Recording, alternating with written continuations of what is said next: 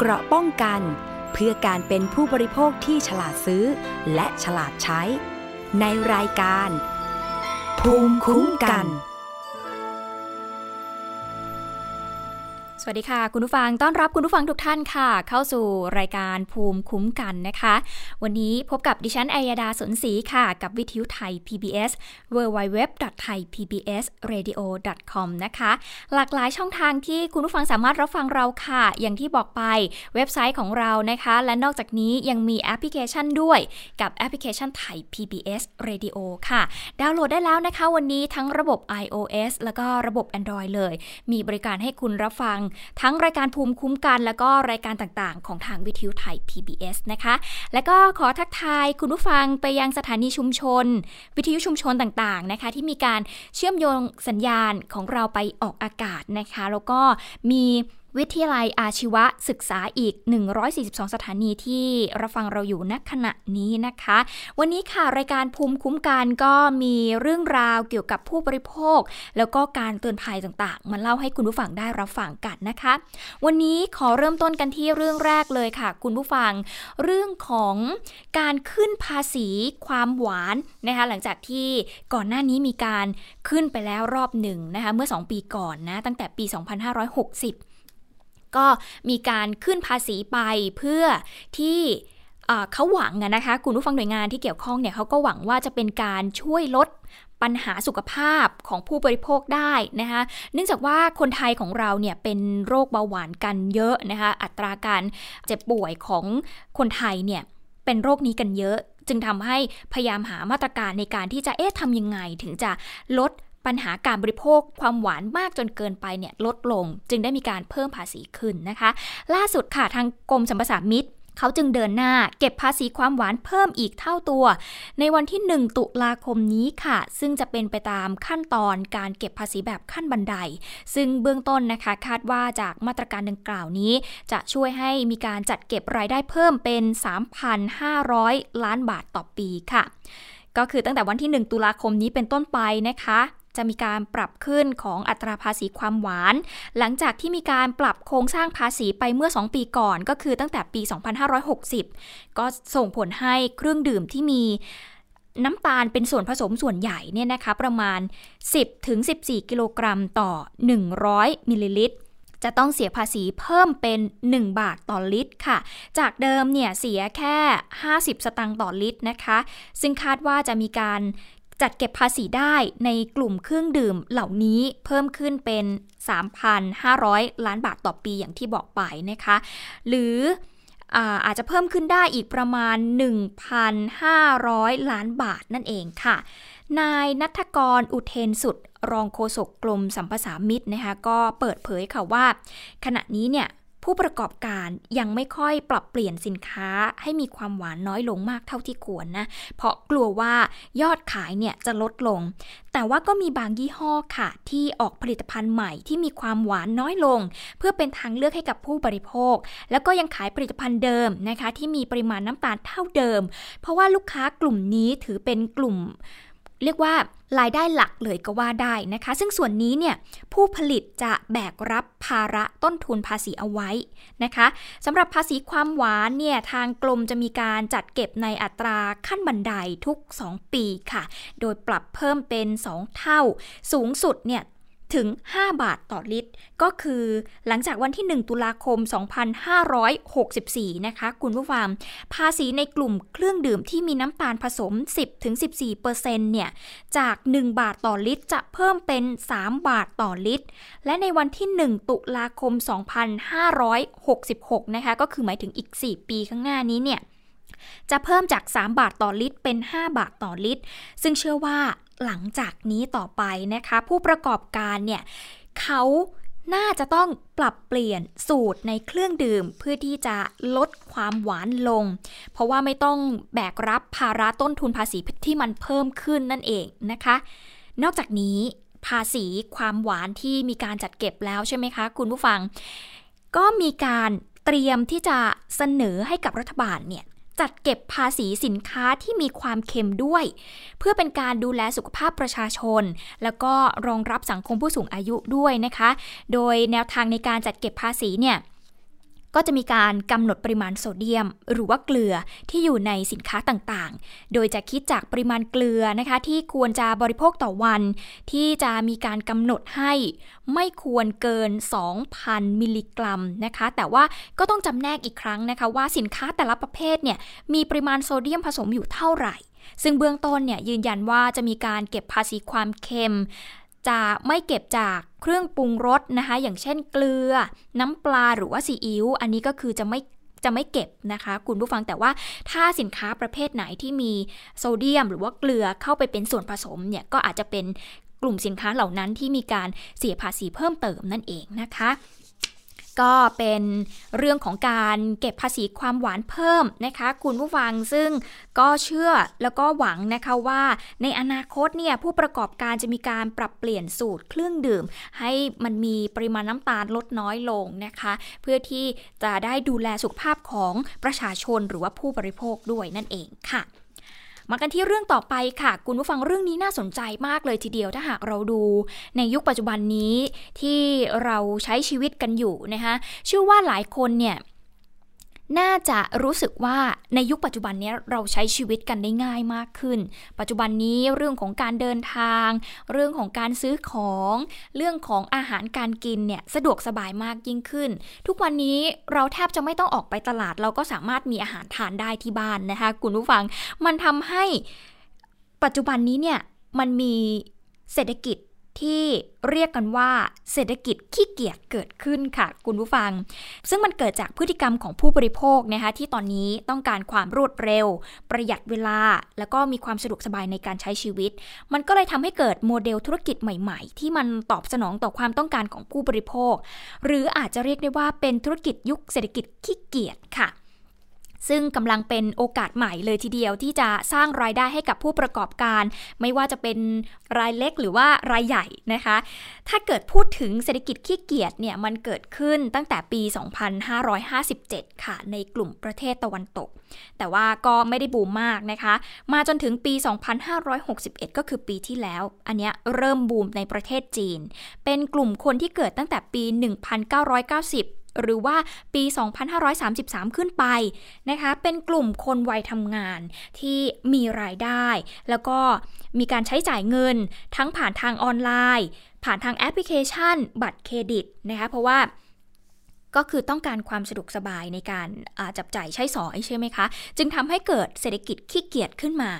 ในการสำรวจของวิทยาลัยการจัดการมหาวิทยาลัยมหิดลค่ะ เขาพบว่า 5 อันดับ กิจกรรมที่กลุ่มตัวอย่างที่เขาไปเก็บมาเนี่ยนะคะ ขี้เกียจมากที่สุดเลยก็คืออันดับหนึ่งคือการออกกำลังกายค่ะ พบว่ามีมากถึงร้อยละ 84 เลยทีเดียว ต่อมาพฤติกรรมที่ 2 ก็คือการรอคิวซื้อของ อันนี้ก็มีมากเหมือนกันนะคะถึง 81%อันดับที่ 3 ก็คือทำความสะอาดบ้านอยู่ที่ 77%อันดับที่ 4 ก็คืออ่านหนังสืออยู่ที่ 70%แล้วก็ อันสุดท้ายนะคะอันดับที่ 5 ก็คือ การทำอาหารอยู่ที่ 69%นั่นเองค่ะขณะที่ 5 อันดับแรกของพฤติกรรมที่กลุ่มตัวอย่างขี้เกียจที่สุดนะคะก็คือเขารู้สึกว่าเขาอยากดูดีนะ แต่เขาขี้เกียจที่จะไปออกกำลังกายนะชอบช้อปปิ้งแต่ว่าไม่ชอบรอหรือว่าไปต่อคิว บ้านรกได้สกรปรกได้ เดี๋ยวค่อยทำก็ได้นะคะ ไม่ชอบอ่านค่ะ แต่ก็ดูผ่านนะคะก็พอแล้วก็อันสุดท้ายชอบกินนะ แต่ไม่อินที่จะทำอาหาร เออ อันนี้ก็คือ 5 อันดับแรกของพฤติกรรมของกลุ่มตัวอย่างที่เขามีการไปสำรวจมานะคะ คุณผู้ฟัง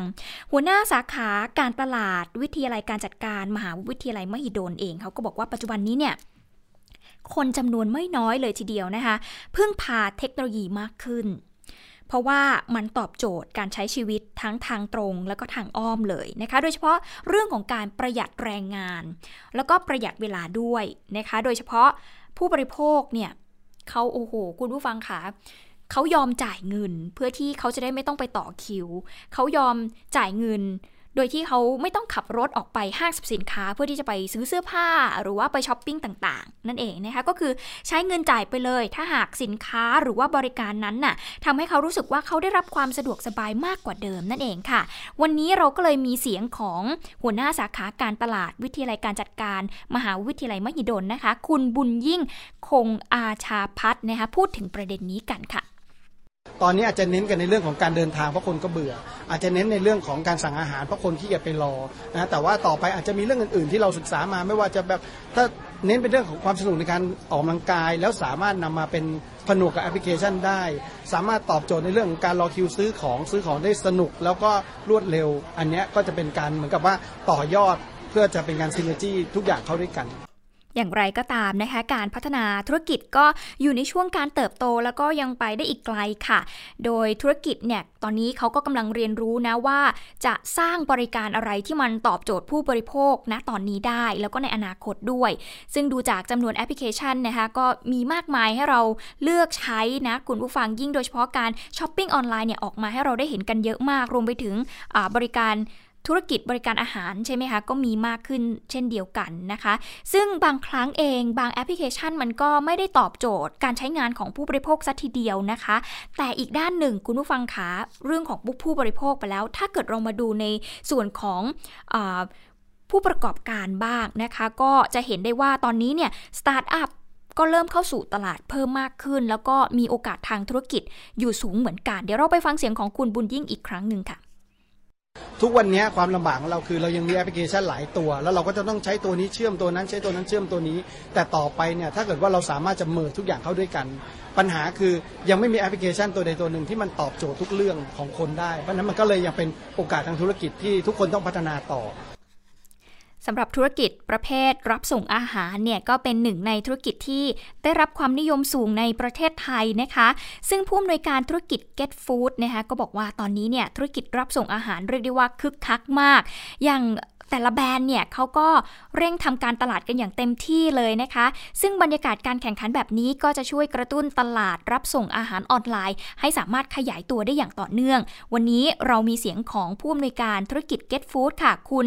วงทิพพาวิเศษเกษมไปฟังเสียงของเธอกันค่ะ เตยว่าเตยค่อนข้างมั่นใจเลยค่ะว่าตลาดจะโตไปได้อีกไกล เพราะว่าไม่ว่าจะเป็นจำนวนยูเซอร์ที่เราเห็นนะคะ ว่าเข้ามาในตลาดหรือจริงมองจากคนใกล้ตัว จะเริ่มเห็นแล้วว่ามีคนสนใจแล้วก็ลองใช้ธุรกิจบริการลักษณะนี้เพิ่มขึ้นเรื่อยๆเพราะไงเติบโตแน่นอนค่ะทีนี้การเติบโตมันจะโตเฉพาะในเมืองไหมคะหรือว่าเริ่มกระจายไปยังต่างจังหวัดบ้างแล้วถ้าได้มองรูปแบบของตลาดตอนนี้นะคะเตยคิดว่าคนทุกคนในประเทศไทยต้องบอกว่าประเทศไทยเป็นตลาดของการชอบทำอาหารชอบทานอาหาร ยังไงยังไงอะคนไทยทั้งหมดมี behavior ในลักษณะนั้น เพราะงั้นเนี่ยไม่ควรจำกัดภาพรวมว่าควรจะอยู่แค่ในเมือง จริง ๆ ตามต่างจังหวัดนะคะก็เป็นสิ่งที่จะเห็นเลยว่ามีความต้องการ เพียงแต่ว่าตอนนี้ยังอาจจะมีผู้เล่นไม่เยอะมากนักในตลาดที่ไปตามต่างจังหวัด พอผู้อำนวยการธุรกิจ Get Food พูดแบบนี้นะคะคุณฟังดิฉันขอแลกเปลี่ยนนิดนึงว่า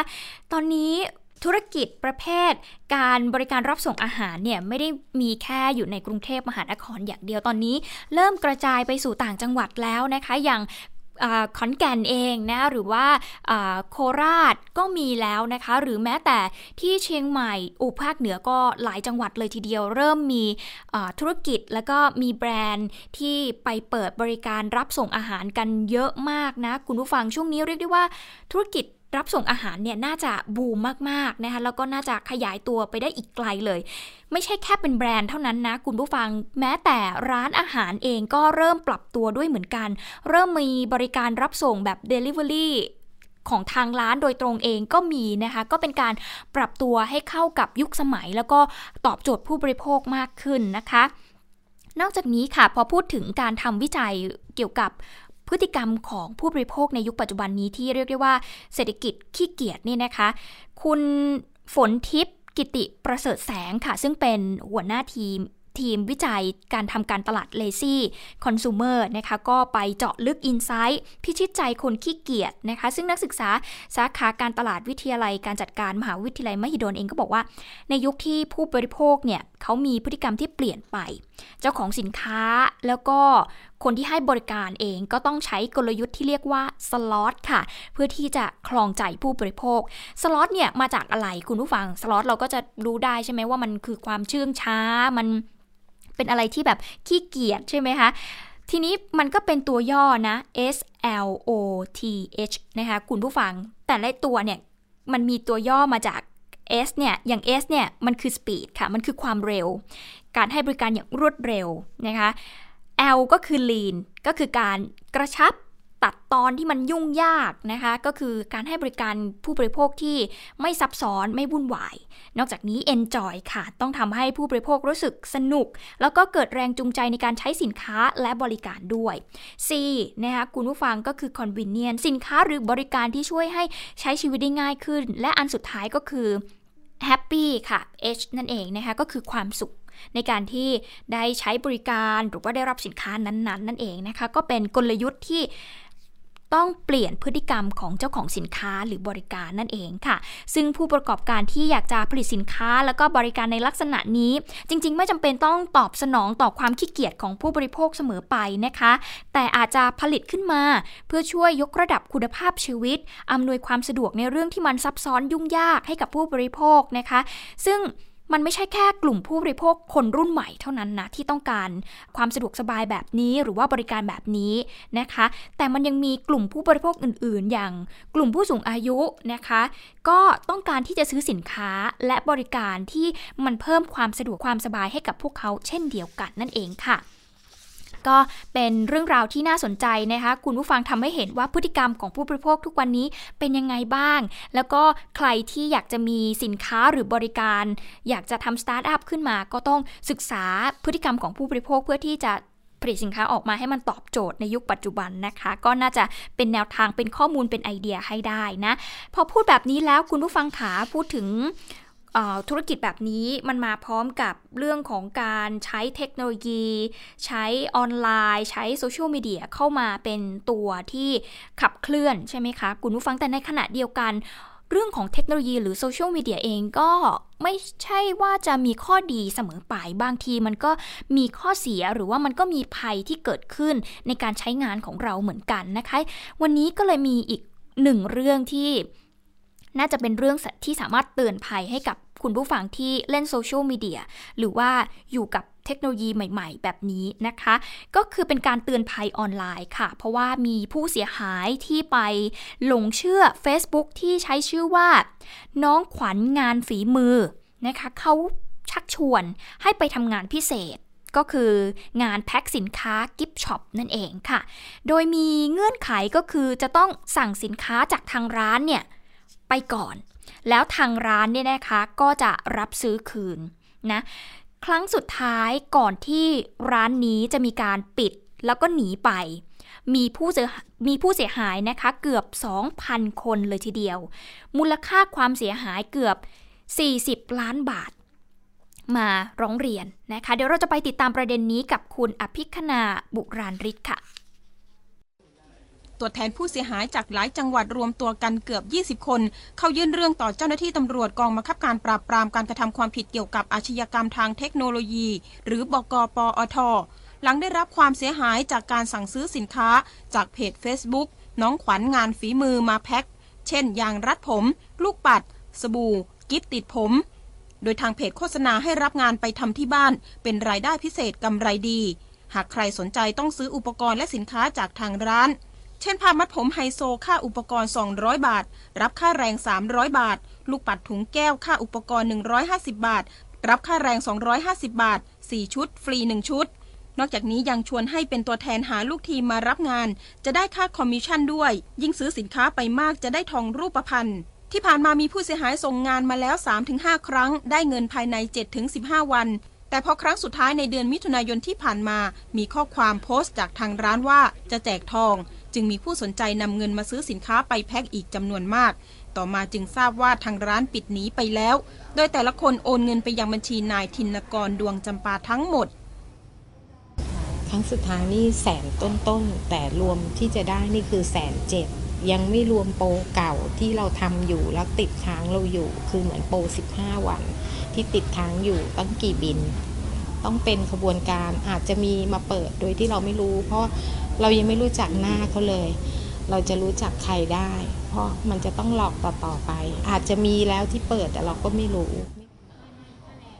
เจ้าหน้าที่ตำรวจฝากเตือนให้ประชาชนรู้เท่าทันกลโกง โดยกรณีนี้สันนิษฐานว่าผู้ก่อเหตุน่าจะนำสินค้าที่ส่งแพ็คแล้ว และรับซื้อคืน เพื่อนำสินค้าตัวเดิม มาหมุนเวียนให้กับลูกค้าไปแพ็คต่อ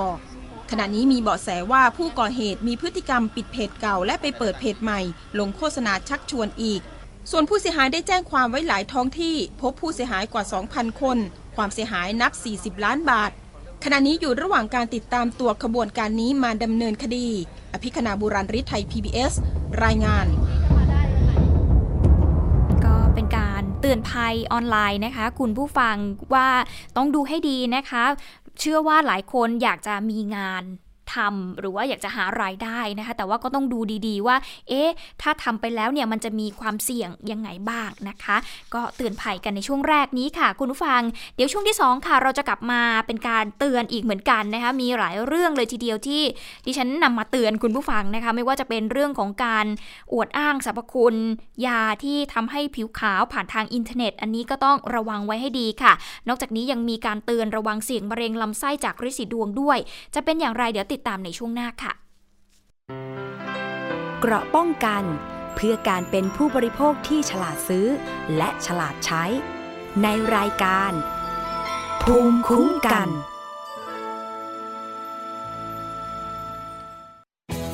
ไทย PBS ดิจิทัล Radio Infotainment for All สถานีวิทยุดิจิทัล จากไทย PBS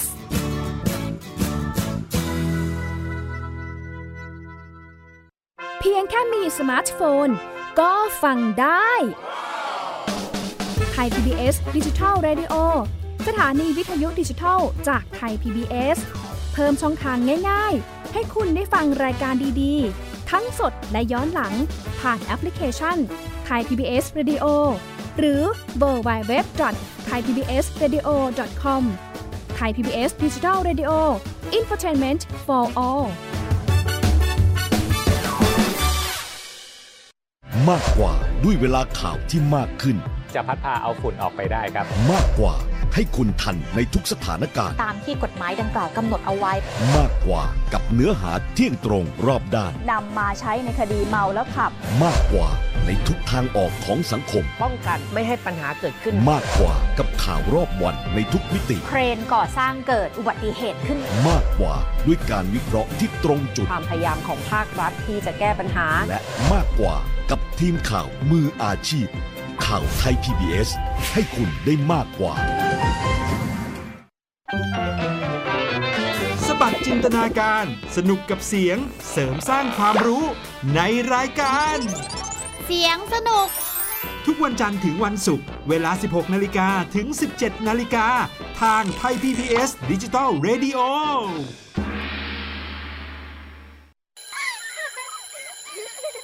รงเรียนเลิกแล้ว กลับบ้านพร้อมกับรายการ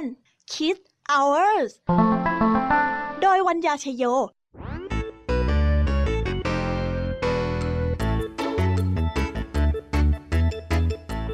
พบกับนิทานคุณธรรมสอนใจ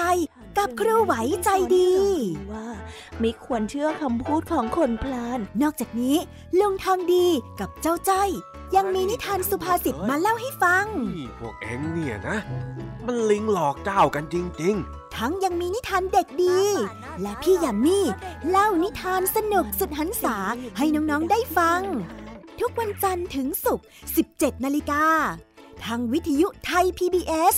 www.thaipbsradio.com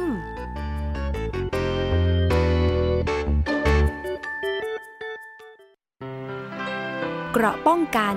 เพื่อการเป็นผู้บริโภคที่ฉลาดซื้อ และฉลาดใช้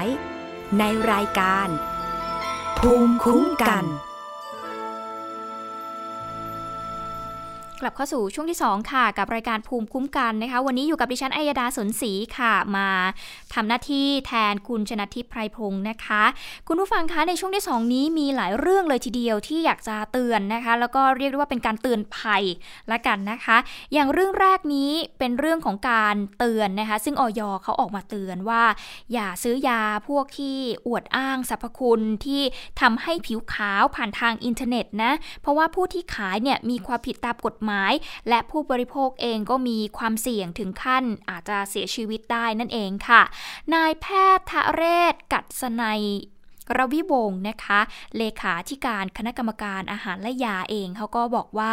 จากกรณีที่มีข่าวว่าหญิงสาวคนหนึ่งไปกินยา ที่ทำให้ผิวขาวจนกลายเป็นเจ้าหญิงนิทา เมื่อฟื้นขึ้นมาเนี่ยเกิดอาการเบลอค่ะ ทางออยเองเขาก็มีความห่วงใยนะคะ โดยเฉพาะอย่างยิ่งเรื่องของยาที่อวดอ้างสรรพคุณที่ทำให้ผิวขาวใส แล้วก็ไปซื้อผ่านทางอินเทอร์เน็ตเนี่ยเขามักจะพบว่าส่วนใหญ่นะคะเป็นผลิตภัณฑ์ที่บอกว่ามีส่วนผสมของกูต้าไทโอนแล้วก็กดทรานเอกซมิกนะคะ ซึ่งอย่างกูต้าไทโอนเนี่ย คุณผู้ฟังเป็นสาร ที่เป็นสารต้านอนุมูลอิสระที่ร่างกายของเราเนี่ยนะคะสามารถสังเคราะห์ได้เองค่ะ มีคุณสมบัติทำหน้าที่ในการป้องกันเนื้อเยื่อ ไม่ให้ถูกทำลาย กระตุ้นภูมิคุ้มกัน แล้วก็ขจัดสารพิษออกจากร่างกาย ซึ่งในทางการแพทย์เนี่ยได้มีการนำเอาสารกูดาไทโอนเนี่ยนะคะมาใช้ในการรักษาโรคต่างๆ อย่างเช่น โรคมะเร็ง โรคปลายประสาทอักเสบ โรคไต ภาวะเป็นหมันในเพศชาย ซึ่งมันจะมีผลข้างเคียงอย่างหนึ่งก็คือ มันจะทำให้ผิวเนี่ยขาวขึ้น ซึ่งการที่ผิวขาวขึ้นเนี่ยกูตาไทโอนเนี่ยนะคะ คุณผู้ฟังมันไปไปยับยั้งเรื่องของการสร้างเม็ดสีผิวหรือว่าเมลานินให้มันลดลง เหตุนี้แหละค่ะมันถึงทำให้เหมือนจริง ๆ มันเป็นผลข้างเคียงจากการทานยาตัวนี้นะคะ มันเลยทำให้เราผิวขาวขึ้นนะคะ เขาก็เลย เอาผลข้างเคียงตัวเนี้ยมาเป็นยาที่ทำให้ผิวขาว มันเลยกลายเป็นตัวที่หลายคนนะคะเอามามาใช้ แล้วก็มาขายให้คนที่รู้สึกว่าโอ้อยากผิวขาว ก็เลยเอามามาใช้แบบเป็นทั้งยาเม็ด หรือว่ายาที่เขาผสมน้ำทานนะที่เราเห็นกันในท้องตลาดที่เราจะได้เห็นกันบ่อยๆ ใช่ไหมคะว่าเอามาทำเป็นยาในรูปแบบต่างๆ นั่นเองนะคะ ซึ่งส่วนใหญ่เนี่ยกูตาไทโอนเนี่ยจะ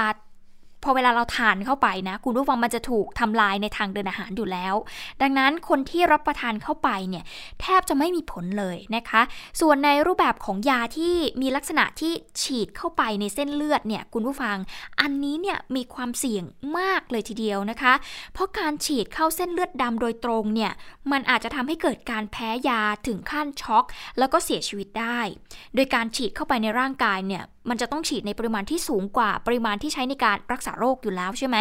ถ้าหากใช้ติดต่อกันเป็นเวลานานเนี่ย มันก็จะทำให้เกิดการระคายเคือง แพ้แสงแดด เสี่ยงต่อการเป็นมะเร็งผิวหนังอีกด้วยนะคะ นอกจากนี้นะยังเกิดผลกระทบต่อระบบจอประสาทตาทำให้จอประสาทตาเนี่ยอักเสบอาจจะถึงขั้นตาบอดได้ อย่างไรก็ตามนะ ประเทศไทยของเรายังไม่มีการอนุญาต ยากูตาไทโอนชนิดนี้ นะคะคุณผู้ฟังแบบเป็นชนิดเดี่ยวๆ แต่อย่างใดคือยังไม่มีการขายนะคะอันนี้คือตามกฎหมายตามความถูกต้องเลยนะ ส่วนอีกอันนึงค่ะก็คือกฎทรานเอ็กซ์มิกส์นะคะ ซึ่งอันนี้เนี่ยเป็นยาหรือเป็นกฎที่มีฤทธิ์ในการห้ามเลือด ในประเทศไทยของเรานะคะขึ้นทะเบียนเป็นยาอันตรายนะคุณผู้ฟัง รักษาผู้ป่วยโรคเลือดไหลหยุดยากนะคะหรือว่าเลือดออกมามากผิดปกติ ซึ่งยังไม่ได้รับการพิสูจน์นะคะว่าทำให้ผิวขาวได้จริงไหม ซึ่งในซึ่งในทางกลับกันเนี่ยมันก็มีผลรายงานนะคะ ถึงผลเสียจากการใช้ยาตัวนี้เหมือนกัน โดยเฉพาะอย่างยิ่ง ความกลัวถึงผลยาที่จะทำให้เลือดเนี่ยเกิดเป็นริ่มเลือดค่ะ คุณผู้ฟังคือ ตัวนี้เนี่ยมันจะไปช่วยช่วยผู้ป่วยที่เวลาใครที่เลือดไหลออกมามาก ๆนะคะ กินยาตัวนี้มันจะทำให้เลือดเนี่ยจับตัวเป็นก้อนแล้วมันหยุดไหลใช่ไหมคุณผู้ฟัง แต่ถ้าเกิดคุณทานเข้าไปมาก ๆ บางทีมันอาจจะไปเกิดริ่มเลือดที่อยู่ในร่างกายของเรา ซึ่งพอมันเกิดริ่มเลือดเนี่ยมันอาจจะลอยไปตามกระแสเลือดต่างๆ แล้วมันไปอุดตันตามเส้นเลือดต่างๆ ของอวัยวะสำคัญสำคัญของเราเนาะ อย่างเช่น ถ้าหากมันไปอุดตันที่เส้นเลือดในสมอง มันก็อาจจะทำให้เกิดอัมาพาตหรือว่าเกิดเสียชีวิตได้ ถ้าหากไปอุดตันที่ปอด มันก็อาจจะทำให้หายใจไม่ออกและเสียชีวิต ถ้าหากไปอุดตันที่ตา หรือไปอุดตันที่ไต อันนี้มันก็ส่งผลเสียให้กับชีวิตได้เช่นเดียวกันนะคะ ดังนั้นจึงไม่ควรที่จะไปซื้อกดทาน e x a m i x นี้มาทาน เพื่อที่ หวังว่าเรานั้นจะผิวขาวขึ้นนะคะ เพราะว่ามันยังไม่มีการศึกษานะคะ คุณผู้ฟังว่าอีกกฎตัวนี้เนี่ยมันทำให้ผิวขาวได้จริงไหมนะคะ นอกจากนี้ ต้องระมัดระวังเรื่องของผลของยาที่มันอาจจะทำให้เกิดภาวะลิ่มเลือดอุดตันในสมอง ในปอดด้วยนะ มันอาจจะส่งผลให้คุณเนี่ยเสียชีวิตก็เป็นได้นะคะ ดังนั้นทางออยนะคะเขาก็เลยขอเตือนไปยังผู้บริโภคเลย ที่มีค่านิยมอยากจะผิวขาวใส ถ้าหากคุณอยากผิวขาวเนี่ยคุณก็ต้องดูแลสุขภาพผิวพรรณของคุณให้ดีเนาะอย่างเช่นเรื่องของการทาครีมกันแดดออกจากบ้าน หรือว่าหาเครื่องป้องกันแสงแดด การรับประทานอาหารให้ถูกหลักโภชนาการ ดื่มน้ำให้เพียงพอออกกำลังกายอย่างสม่ำเสมอ สิ่งต่างๆ เหล่านี้ก็จะช่วยให้ผิวพรรณของคุณดีขึ้นได้นะคะ ถ้าหากคุณไปซื้อยาดังกล่าวนี้มารับประทานเอง แน่นอนว่ามันอาจจะเสี่ยงต่อการ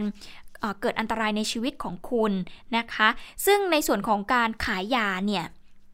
างอย. เขาไม่อนุญาตให้ขายยาใด ๆ ผ่านทางอินเทอร์เน็ตนะคุณผู้ฟัง ถ้าเกิดคุณซื้อผ่านทางอินเทอร์เน็ตเนี่ยอันนี้ถือว่ากฎผิดกฎหมายนะคะ เพราะว่ามันไม่ใช่ยาหรือว่าสินค้าทั่วไป นะคะจำเป็นจะต้องได้รับคำแนะนำที่ถูกต้องจากผู้ปฏิบัติวิชาชีพโดยตรงนะคะ ดังนั้นการขายยาผ่านทางอินเทอร์เน็ตเนี่ยมีความผิดตามกฎหมาย ต้องระวังโทษจำคุกไม่เกิน 5 ปีค่ะ หรือปรับไม่เกิน 10,000 บาท ในกรณีนี้เนี่ยมีความผิดฐานโฆษณาด้วยนะ คุณผู้ฟังเพราะว่าออยเนี่ยเขาไม่อนุญาตให้โฆษณายาอันตราย ซึ่งก็จะมีโทษปรับไม่เกิน 1 0 0 0 0แสนบาท เช่นเดียวกันค่ะ ก็เตือนคุณผู้ฟังที่มีค่านิยมหรือว่าอยากจะผิวขาวนะคะ คิดให้ดีนะ คุณผู้ฟังเพราะว่าจากการให้ข้อมูลของดิฉันก็จะทำให้เห็นว่าอย่างกูต้าไทโอนเอง มันก็ไม่ได้ช่วยให้ผิวขาวซะทีเดียวนะคะ เพราะว่าเมื่อคุณรับประทานเข้าไป มันก็ถูกขับออกจากร่างกายดังนั้น มันไม่มีผลอะไรอยู่แล้วนะคะ อีกอันนึงก็คืออันนี้ยิ่งอันตรายเลย ยิ่งเป็นเรื่องของยาที่มันไปช่วย การห้ามเลือดเนี่ยคุณผู้ฟังอันนี้อันตรายนะคะ ถึงขั้นเสียชีวิตได้นะ มากันที่เรื่องต่อไปค่ะ คุณผู้ฟังเป็นการเตือนระวังความเสี่ยงที่จะเป็นมะเร็งลำไส้จากการเป็นริดสีดวง เรื่องนี้มองข้ามไม่ได้นะ คุณผู้ฟังเพราะว่าลักษณะอาการมันคล้ายคลึงกันมากเลย ระหว่างการเป็นมะเร็งลำไส้ แล้วก็การเป็นโรคริดสีดวงนะคะ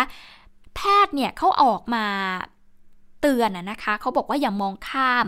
อาการถ่ายท้องแล้วก็มีเลือดออกมาด้วย แล้วหลังจากนั้นผู้ป่วยหรือว่าคนทั่วไปเนี่ยแหละค่ะ พอมีอาการแบบนี้เนี่ยส่วนใหญ่ไม่ค่อยชอบไปหาหมอ ชอบไปซื้อยามาทานเอง เพราะคิดว่าตัวเองเป็นอาจจะเป็นลิสีดวงหรืออะไรก็แล้วแต่นะคะ เพราะว่าบางทีเนี่ยลักษณะอาการแบบนี้มันอาจจะกลายเป็นมะเร็งลำไส้ใหญ่ส่วนปลายก็เป็นได้นะคะ ลองสังเกตตัวเองดูนะ ถ้าเกิดคุณขับถ่ายไม่เป็นเวลา แล้วเกิดอาการ ถ่ายท้องแล้วมีเลือดออกมา แล้วก็ไปซื้อยามาทานเป็นประจำจนเรื้อรัง แล้วก็มีเลือดออกมาเนี่ย อย่างที่บอกคุณอาจจะคิดว่าเป็นโรคริสิดวงนะคะ แต่ว่าตอนนี้มันกลายเป็นมะเร็งลำไส้ใหญ่ส่วนปลายไปละ เพราะมันมีอาการคล้ายคลึงกัน ซึ่งศาสตราจารย์พิเศษนายแพทย์อัดฮิรัญยากาศค่ะศัลยแพทย์ลำไส้ใหญ่ และทวารหนักเองก็บอกว่าริสีดวงทวารหนักเนี่ยเป็นโรคกลุ่มของหลอดเลือดบริเวณทวารหนัก ที่มีลักษณะโป่งพอง แล้วก็เกิดขึ้นแบบภายในแล้วก็ภายนอกทวารหนัก ส่วนลำไส้ อขออภัยค่ะ ส่วนมะเร็งลำไส้ใหญ่ตรงหรือว่าลำไส้ใหญ่ส่วนปลายเนี่ย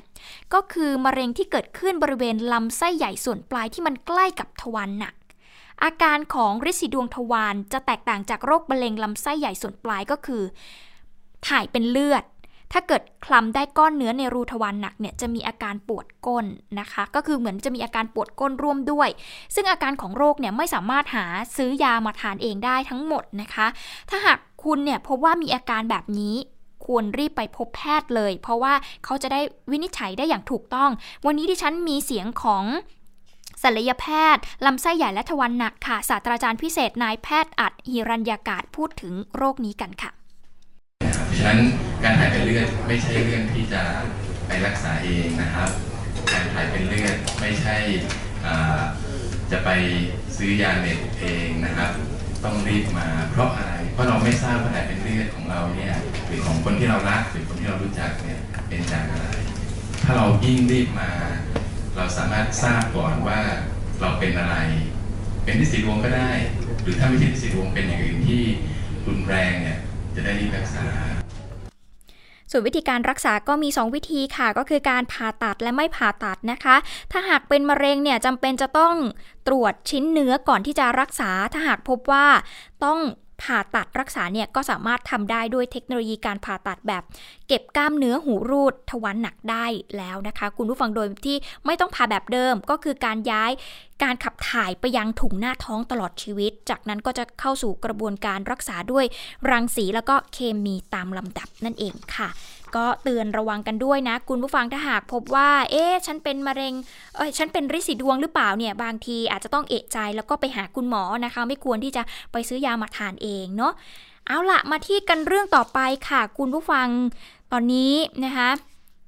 เราจะต้องมาเตรียมป้องกันหมอกควันที่จังหวัดเชียงใหม่ละ ปีที่ผ่านมาเนี่ยเชียงใหม่นะคะก็เรียกได้ว่าประสบกับปัญหาค่าฝุ่นละอองขนาดเล็กเกินค่ามาตรฐานอยู่หลายสัปดาห์เลยทีเดียว ซึ่งก็ส่งผลกระทบต่อสุขภาพของประชาชน เศรษฐกิจรวมไปถึงการท่องเที่ยวด้วยทำให้ปีนี้นะคะหน่วยงานที่เกี่ยวข้องแล้วก็ภาคประชาชน เขามาร่วมกันหาแนวทางในการแก้ไขปัญหา แล้วก็จัดตั้งสะพานลมหายใจเชียงใหม่ขึ้น เราจะไปติดตามเรื่องนี้กันจากรายงานค่ะ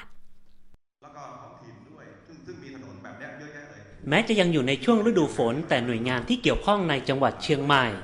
ได้ร่วมกันหารือเพื่อวางแผนแนวทางแก้ปัญหาไฟป่าและหมอกควัน ที่จะเกิดขึ้นในปลายปีนี้ หลังจังหวัดเชียงใหม่ประสบปัญหาค่าฝุ่นละอองขนาดเล็กไม่เกิน 2.5 ไมครอน หรือ PM 2.5 เกินค่ามาตรฐานต่อเนื่องทุกปี โดยเฉพาะปีที่ผ่านมา ถือว่าหนักสุดจนต้องจัดพื้นที่เซฟตี้โซนหรือพื้นที่ปลอดภัยให้กับประชาชนเข้าไปอาศัยชั่วคราว และปีนี้เครือข่ายภาคประชาชนในจังหวัดเชียงใหม่ ได้ร่วมกับนักวิชาการและภาคประชาชน จัดตั้งสภาลมหายใจเชียงใหม่ขึ้น เพื่อเป็นส่วนหนึ่งในการเข้าไปสนับสนุนหน่วยงานภาครัฐ ในการแก้ปัญหา เพราะเป็นเรื่องที่ทุกฝ่ายจะต้องมีส่วนร่วม และช่วยกันแก้ปัญหาให้อากาศดีขึ้น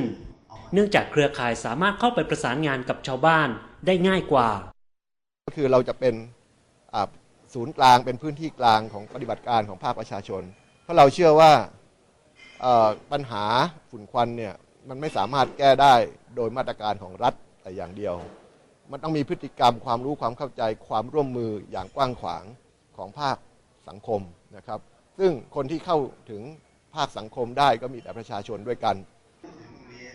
จากการคาดการณ์ของสำนักงานทรัพยากรธรรมชาติและสิ่งแวดล้อมจังหวัดเชียงใหม่ สภาพอากาศและภัยแล้ง น่าจะใกล้เคียงกับปีที่ผ่านมา แต่ได้วางมาตรการทั้งการจำกัดเชื้อเพลิง และสร้างความเข้าใจให้กับชาวบ้าน รวมถึงจัดพื้นที่ safety zone ในทุกตำบล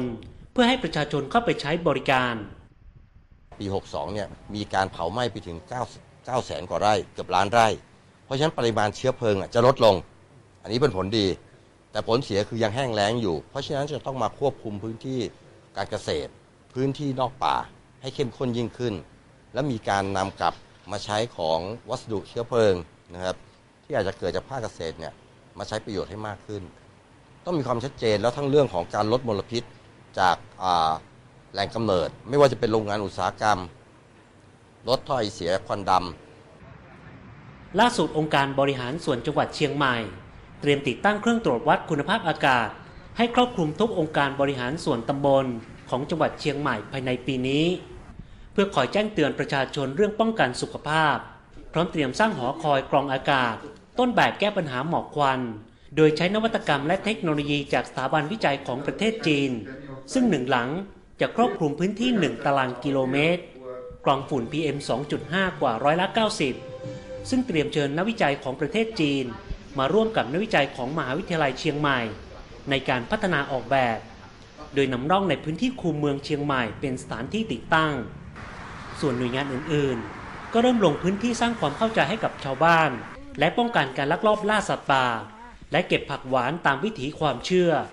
เพราะมาตรการบังคับใช้กฎหมายที่ผ่านมา ยังไม่ได้ผลเท่าที่ควร ก็เป็นความร่วมมือของทั้งหน่วยงานแล้วก็ภาคประชาชนนะคะ ที่พยายามจะหาทางในการเตรียมป้องกันหมอกควันในจังหวัดเชียงใหม่ที่จะเกิดขึ้นในอนาคตนั่นเองค่ะ มากันที่เรื่องต่อไปค่ะ คุณผู้ฟังก่อนที่จะส่งท้ายกันนะคะ จาก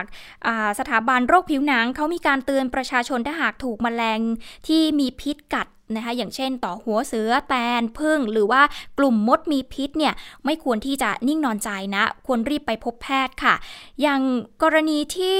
มีแม่ค้าส้มตำที่อำเภอเมืองที่จังหวัดพัทลุงเขาถูกพึ่งต่อยหน้าจนหน้าบวมเลยเนี่ยนะคะ แล้วก็ไปถอดเหล็กในออกเอง แล้วไม่ไปโรงพยาบาล สุดท้ายเสียชีวิตค่ะ จากข้อมูลนี้นะคะผู้ป่วย ก็อาจจะเกิดอาการแพ้ชนิดรุนแรง ซึ่งเป็นปฏิกิริยาทางภูมิแพ้ที่เกิดขึ้นอย่างรวดเร็วทั่วร่างกาย ซึ่งมันมีผลรุนแรงจนถึงขั้นเสียชีวิตนะคะ ซึ่งนายแพทย์สมศักดิ์อัธศินค่ะอธิบดีกรมการแพทย์นะคะ คุณผู้ฟังเขาก็บอกว่าลักษณะอาการแบบนี้ไม่ควรนิ่งนอนใจควรที่จะรีบไปพบแพทย์ ซึ่งแพทย์หญิงมิ่งขวัญวิชัยดิตค่ะ ผู้อำนวยการสถาบันโรคผิวหนังเองก็บอกว่า ปัจจัยเสี่ยงที่ทำให้ความรุนแรงของโรคเนี่ยเป็นมากขึ้นมันก็มีหลายปัจจัยนะ อย่างเช่น เรื่องของอายุโรคประจำตัว ยาที่ใช้อยู่ การแพ้ชนิดรุนแรง ซึ่งมักจะเกิดขึ้น ภายใน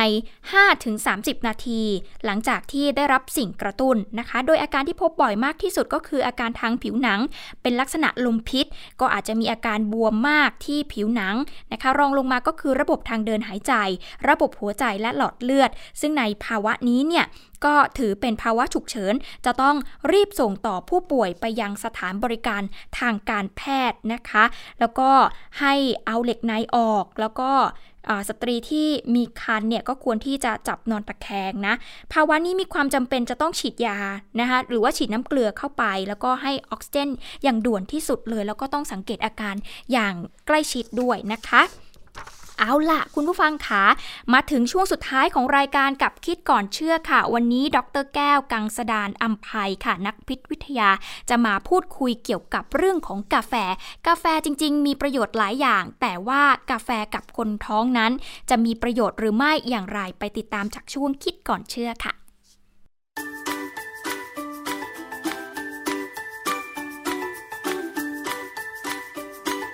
ช่วงคิดก่อนเชื่อ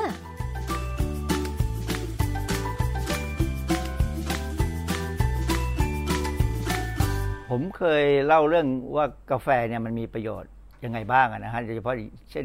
บางคนเขาก็เชื่อและจริงนักวิทยาศาสตร์ก็เชื่อนะครับ ว่ากาแฟเนี่ยมันช่วยทำให้ความเสี่ยงของมะเร็งเนี่ยลดลงไปบ้าง แต่ว่าตอนนี้คนธรรมดากินกาแฟคงไม่เป็นไร แต่ถ้าคนท้องเนี่ยซึ่งเป็นคนที่ค่อนข้างจะต้องได้รับการดูแลอย่างดีๆเนี่ย คนท้องกินกาแฟจะมีปัญหาไหมโดยเฉพาะเรากังวลว่าเด็กที่ออกมาจะมีอะไรที่ผิดปกติไปบ้างหรือเปล่า ดังนั้นผมก็เลยจะลองมาคุยเรื่องนี้ให้ฟังว่าในบางในเน็ตบางทีเขาก็พูดว่ากินกาแฟแล้วอันตรายมากเลยสำหรับคนท้อง แต่บางบางเน็ตก็บอกว่าไม่เป็นไรเลย กินได้เหมือนเดิม เพราะนั้นเดี๋ยวเรามาคุยกัน มีคนมีบทความมาหนึ่งในเน็ตนะฮะ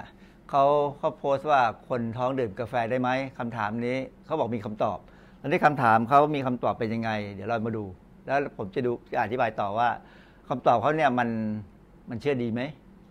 คำตอบในบทความของเขาคือว่าได้คือคือคนท้องกินกาแฟได้ แต่คาเฟอีนต้องไม่เกินวันละ 300 มิลลิกรัมไอ้สามร้อยมิลลิกรัมนี่มันเท่าไหร่กาแฟแก้วหนึ่งมีเท่าไหร่ โดยทั่วไปเนี่ยกาแฟถ้วยหนึ่งจะมีเฉลี่ยประมาณร้อยมิลลิกรัมนะฮะนี่เขาก็บอกว่าคาเฟอีนในกาแฟผ่านสายรกเข้าสู่ทารกได้ ถูกต้องครับ ดื่มกาแฟมากไปอาจทำให้ทารกในครรภ์เจริญช้า แท้ง คลอดก่อนกำหนด น้ำหนักตัวน้อย อันนี้คนขายกาแฟคงไม่ค่อยชอบใจถ้าข้อมูลออกมาเป็นแบบนี้นะฮะว่าเดี๋ยวเราจะมาดูที่ว่าข้อมูลตรงนี้เนี่ยมันมีความน่าเชื่อถือขนาดไหนเออมีบทความวิจัยบทบทงานเป็นงานวิจัยทางวิทยาศาสตร์เนี่ยนะฮะที่เขาลงในตีพิมพ์ในวารสารเลย เป็นวารสารเกี่ยวกับผู้หญิงครับคือเกี่ยวกับนริเวศ แล้วก็เกี่ยวกับ เนี่ยหมอทางด้านสูตินรีเวชเนี่ยเขาศึกษาว่าระหว่างการที่ท้องเนี่ยแล้วโอกาสที่จะแท้งเนี่ยกับคาเฟอีนที่ในกาแฟในกาแฟที่กินเข้าไปเนี่ยมันมันมีมีความหมายขนาดไหนไหมนะฮะเดี๋ยวผมจะให้ดูดูข้อสรุปของเขาบทสรุปของเขาเนี่ยเขาพอแปลเป็นภาษาไทยง่ายๆเนี่ยเขาบอกว่า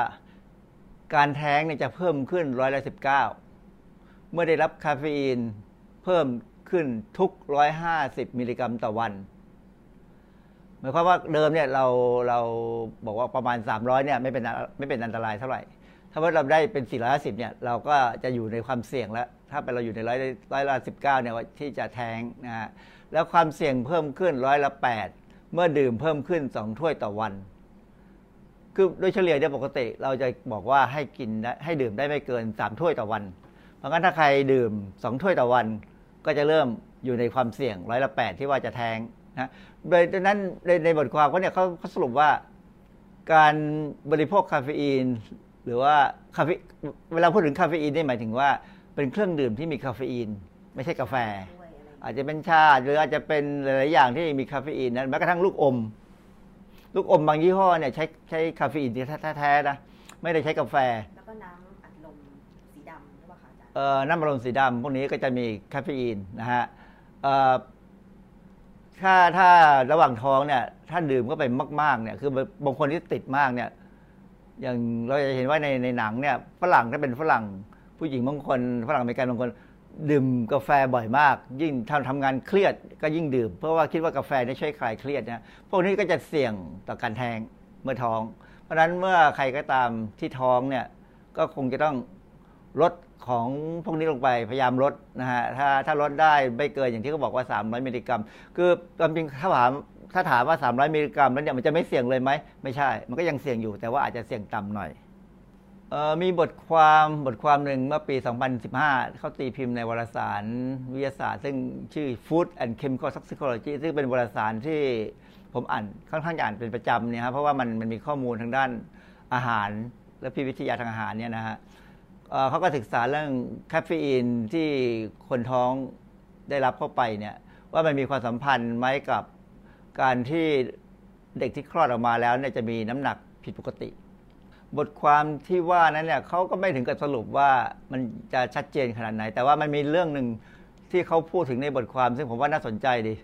เพราะว่าผมก็เพิ่งรู้เหมือนกันว่า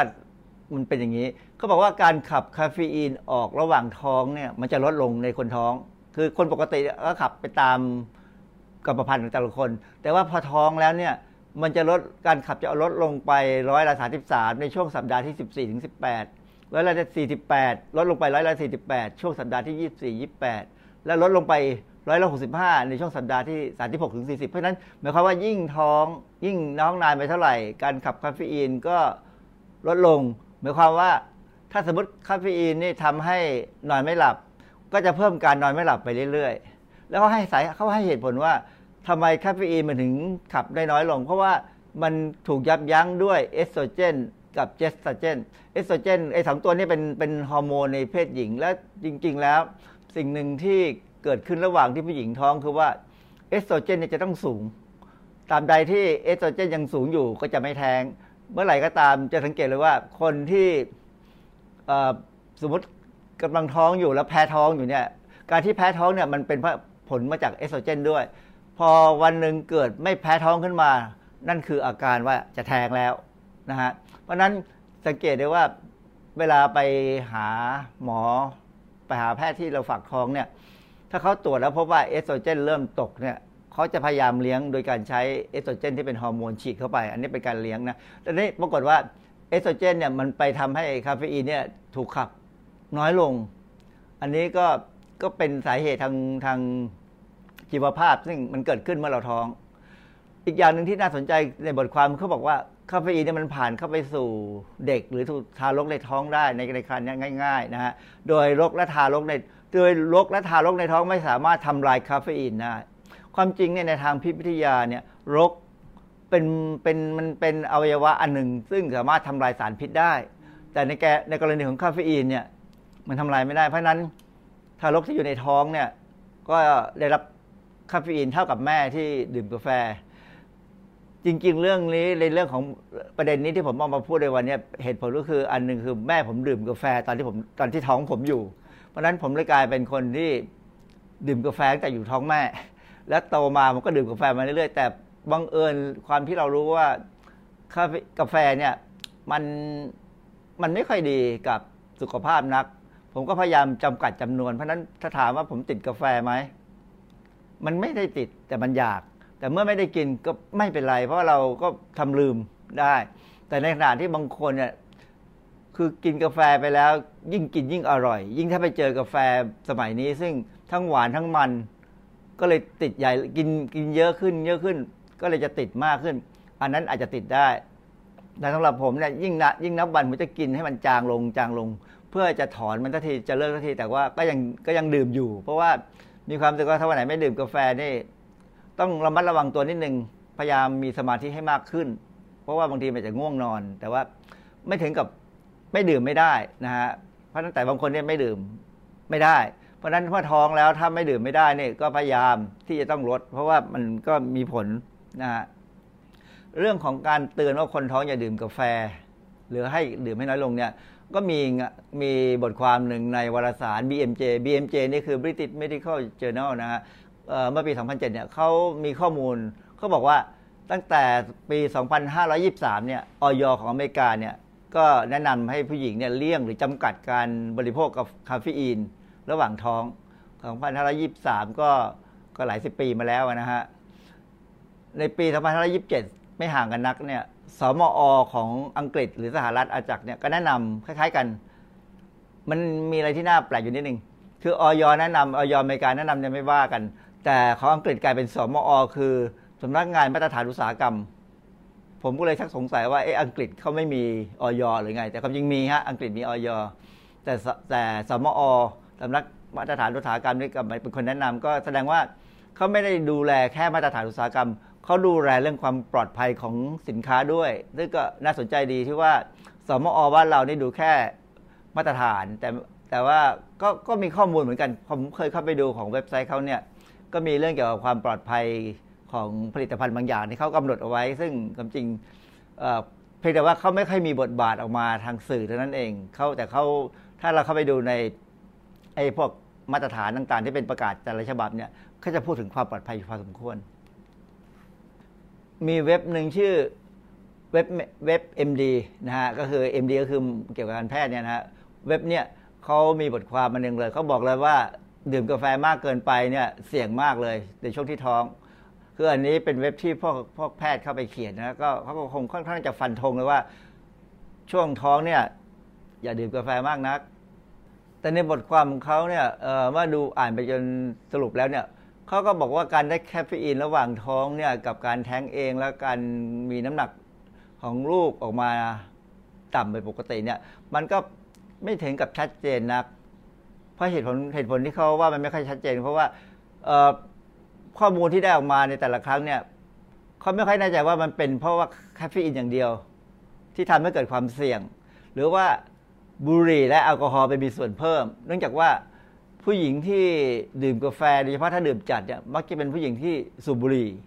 เช่นพวกที่ทำพวกคนที่ทำงานหนักๆเช่นนักข่าวหรือว่าเป็นพวกที่ทำงานคอมพิวเตอร์เนี่ยหลายๆครั้งเนี่ยจะสูบบุหรี่ไปพร้อมๆกับดื่มกาแฟ หรือบางคนที่ดื่มกาแฟเสร็จก็ตามด้วยสุรา เพราะฉะนั้นไอ้ประเด็นเหล่านี้เลยทำให้อาจจะทำเป็นจะเป็นการเสริมฤทธิ์กันในเรื่องของการทำให้เด็ก ในท้องเนี่ยแท้งออกมาหรือว่าอาจจะถ้าไม่แท้งก็อาจจะเกิดออกมาแล้วน้ำหนักตัวต่ำกว่าปกเกณฑ์นะครับ เพราะฉะนั้นอันนี้ก็เป็นเรื่องที่ทางเว็บบางเว็บเขาแสดงความกังวล เพื่อจะเตือนคุณแม่ทั้งหลายว่าให้ระวังตัวนิดนึงเวลาท้อง เพราะว่าคุณไม่ได้อยู่คนเดียว คุณอยู่กับใครอีกคนหนึ่งที่อยู่ในท้อง เรื่องนี้มันจะจบไม่ได้ถ้าผมไม่ให้ดูภาพนี้คือภาพนี้ แคปมาจากบทความทางวิทยาศาสตร์ ซึ่งเขาพูดเกี่ยวกับวิธีการวัดปริมาณโพลีไซคลิกโรมาติกไฮโดรคาร์บอนในกาแฟ คือความจริงวิธีการเรื่องเรื่องของการสกัด หรือศึกษาปริมาณสารพิษตัวนี้กลุ่มนี้ในกาแฟเนี่ยมีมากมาย แต่ว่าอันนี้มันเป็นปี 2015 ซึ่งเขาใช้เทคนิคใหม่ ซึ่งมันจะไวขึ้น สิ่งที่ผมอยากจะเตือนก็คือว่ากาแฟนั้นมันมีเวลาจะ เอามาเป็นผลิตภัณฑ์เพื่อจะมาชงดื่มเนี่ยเราต้องไปคั่ว แล้วระหว่างคั่วนะมันเกิดควัน ซึ่งควันนั้นจะลอยไปขึ้นไปแล้วก็ตกกลับลงมาเคลือบอยู่ที่เมล็ดกาแฟที่คั่วแล้ว เพราะฉะนั้นเมล็ดกาแฟทุกเมล็ดมีสารก่อมะเร็งเกาะอยู่แน่ๆแต่อย่างที่ผมเคยเล่าเรื่องกาแฟแล้วว่าปริมาณที่เล็กน้อยของสารก่อมะเร็งที่เกาะอยู่ในกาแฟเนี่ยถ้าเราไม่ได้กินเข้าไปมากเนี่ยมันเป็น ข้อดีคือไปกระตุ้นระบบทำลายสารพิษในตับให้ทำงานแข็งแรง ก็เป็นกลายกลายเป็นว่ากาแฟดื่มกาแฟเนี่ยเป็นตัวกระตุ้นให้ระบบทำลายสารพิษ เพื่อทำลายสารพิษอื่น ๆ ที่อยู่ในอาหารเนี่ยให้ให้มีฤทธิ์น้อยลงให้หมดความเป็นพิษไป เพราะฉะนั้นดื่มกาแฟแต่พอประมาณคือไม่เกินสองสาแก้วต่อวัน ก็น่าจะได้ประโยชน์นะครับ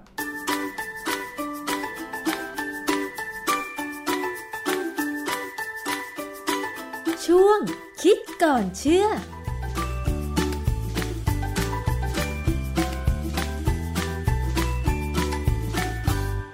ำหรับหญิงที่ตั้งครรภ์นะคะ คุณผู้ฟังดื่มได้ค่ะ แต่ว่าต้องดื่มในปริมาณที่เหมาะสมนะคะ ไม่มากจนเกินไปนั่นเองก็จะไม่เป็นผลเสียต่อ ร่างกายรวมไปถึงทารกในครรภ์ด้วยนั่นเองนะคะ ก็ต้องขอขอบคุณดร แก้ว กังสดานอัมภัยนักพิษวิทยาค่ะ ที่วันนี้มาให้ความรู้เกี่ยวกับกาแฟในคนท้องนะคะว่ามันควรที่จะดื่มหรือหรือไม่อย่างไรบ้างนั่นเองนะคะ เอาละวันนี้สำหรับรายการภูมิคุ้มกันค่ะ คุณผู้ฟังก็เรียกได้ว่ามีหลายประเด็นที่นำมาฝากการมีทั้งเตือนภัยด้วยนะคะ ก็น่าจะเป็น กรณีศึกษาให้คุณผู้ฟังได้ระวังตัวกันมากขึ้น รวมไปถึงโรคภัยต่างๆ ที่ต้องระมัดระวังกันด้วยนะ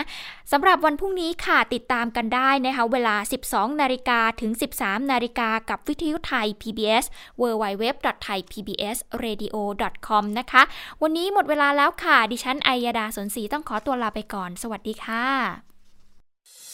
ติดตามรับฟังรายการย้อนหลังได้ที่เว็บไซต์และแอปพลิเคชันไทย PBS Radio